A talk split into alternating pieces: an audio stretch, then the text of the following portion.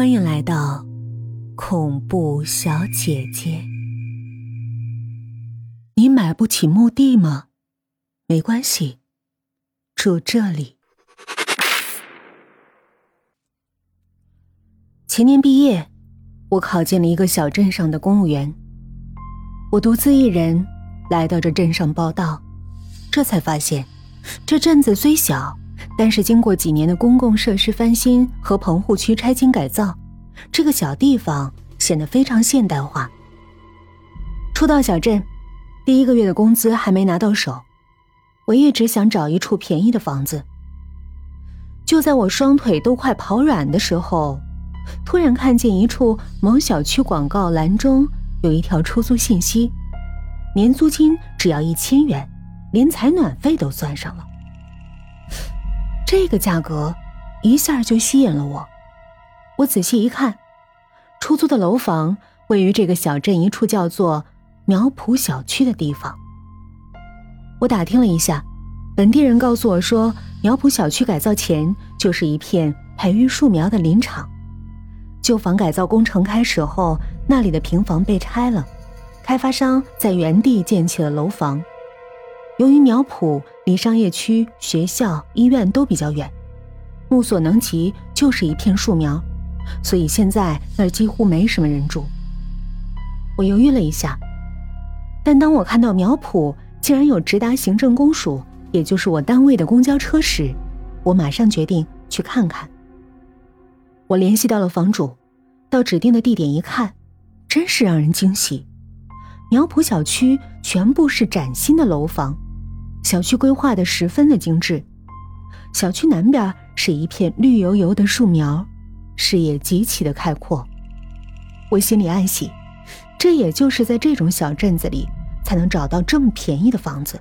要是在一线城市，这种居住环境，一个月一千块钱能租下个卧室都算不错了。房东非常好说话，他的房子位于四楼，一走进单元楼道，顿时发现。整个楼道特别的干净，尤其是各家大门，特别特别的干净，就连一张小广告都没有。这一点让我有点不可思议，真没想到在这里居住的人素质竟然这么高。到了四层，打开房门一看，更是满意。南北朝向的房子，空气流动非常的好。走进屋里，关上门窗，立刻就进入了一个。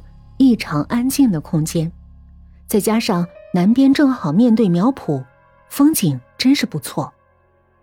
我二话没说，就跟房东签订了租房协议，当场就交了房租和押金。但不知为什么，交完房租，房东突然问了我一句：“你家老人什么时候搬过来啊？”我家老人？我没说过我家有老人。要跟我一块住这房子呀！我刚要跟房东解释这房子是我自己住，这时我的手机突然响了。房东一看我接听电话，马上掏出钥匙给我，然后告辞离开了。周六上午，我趁着休息从单位宿舍里搬了出来，打了辆车，告诉司机我要去苗圃小区。司机就开始热情的跟我聊天当听我说要搬家到苗圃小区的时候，突然就不说话了，一直在用那种看神经病一样的眼神看着我。我讨厌他这种瞧不起人的眼神，心里挺窝火的。但转念一想，小地方的人爱攀比，这司机看我从公家的宿舍搬出来，一定认为我是个收入稳定的高级公务员。可没想到我却租住在一千块的房子里，顿时生了比较之心吧。我何必和他计较呢？活在别人的眼光里，那才是可悲的。如果我在意别人的眼光，我不会不顾亲戚朋友的反对，放弃去一线城市工作的机会，跑到一个小地方来求安稳。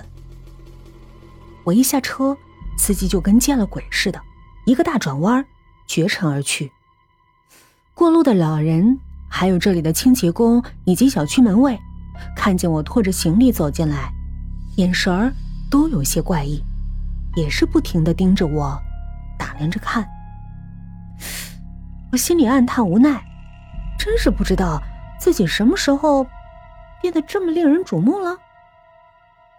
好不容易把行李搬到了四楼，简单收拾了一下，就把自己摔在了大床上。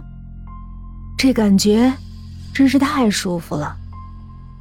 只是抬头再看一眼窗外的苗圃，我突然发现一个问题：这苗圃里种的全是松树苗，风一吹过，感觉有点阴气森森的。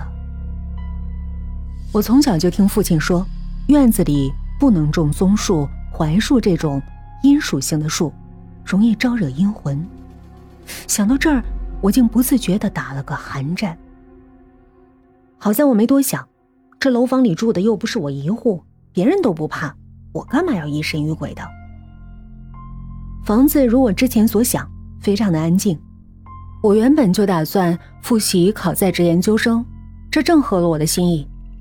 一整天，我都安静的坐在房间里复习，直到夕阳西下，我才拿出在超市买来的食材，自己给自己煮了点关东煮。吃饱喝足，我舒服的躺在大床上，想着早点睡觉，第二天一早还要早点起来看看单位发的学习资料呢。可我刚躺下，就听见外边有人敲门，我问了句：“谁呀？”可门外却没人回答。我慵懒的起床，趴在猫眼上一看，门外根本就没人。但刚才的敲门声真真切切。我干脆开门出去，朝楼梯下看了看，是不是有人敲了门又溜走了？可从四楼看下去，楼下黑乎乎的，什么都看不见。我反锁上门，回去继续睡觉。却不知为什么，总感觉床边有人在看着我。这种感觉让我根本就无法入睡。我干脆起身吃了一片安眠药，然后整个人昏昏沉沉的睡了过去。我躺在床上，忽然听到门外又有人敲门。这都几点了？我光着脚抱怨着起床去开门，却发现门口根本就没人。我恼羞成怒，又是谁搞这种恶作剧？我愤怒的关上了门。可就在我走进卧室的瞬间，我整个人都吓傻了。一个白发苍苍的老太太就坐在我的床边上，看见我进来，他把脸转了过来。一张满是皱纹的脸，却涂抹上了一层雪白的粉底。嫣红色的腮红，眉毛被画的浓黑，嘴唇红的吓人。这惨白和血红的组合，这不是给死人化的妆吗？我吓得大叫一声，一下就从床上坐了起来。原来刚才。只是一场梦。凌晨四点，天已经放光了。清早，一阵阵冷风灌进房间，我觉得有点口渴，于是下了床，来到饮水机前。我刚接了杯水，一饮而尽，无意间低头，居然发现脚下的地毯全是泥脚印儿。不对。是我的脚印儿。我抬起自己的脚看了看，我的脚底居然是黑乎乎的，全是泥巴，脚趾缝里还夹着杂草。我半夜出去梦游了，或者说刚才根本不是梦。我被脏东西上身了，借我的身体做了某些事儿。又一阵冷风灌了进来，房门竟然开了。我惊得手中的水杯滑落在地，杯子摔得粉碎。我慌张的想去关门，结果脚踩到碎玻璃，疼得整个人惨叫一声，跌倒在地。我在地上坐了一会儿，忍痛拔掉脚底的碎玻璃，血流了出来。我垫着一只脚，来到电视柜抽屉前。在抽屉里翻出纱布，给自己做了简易的包扎，然后出门叫车去了医院。我怕会得破伤风，去医院打了预防针。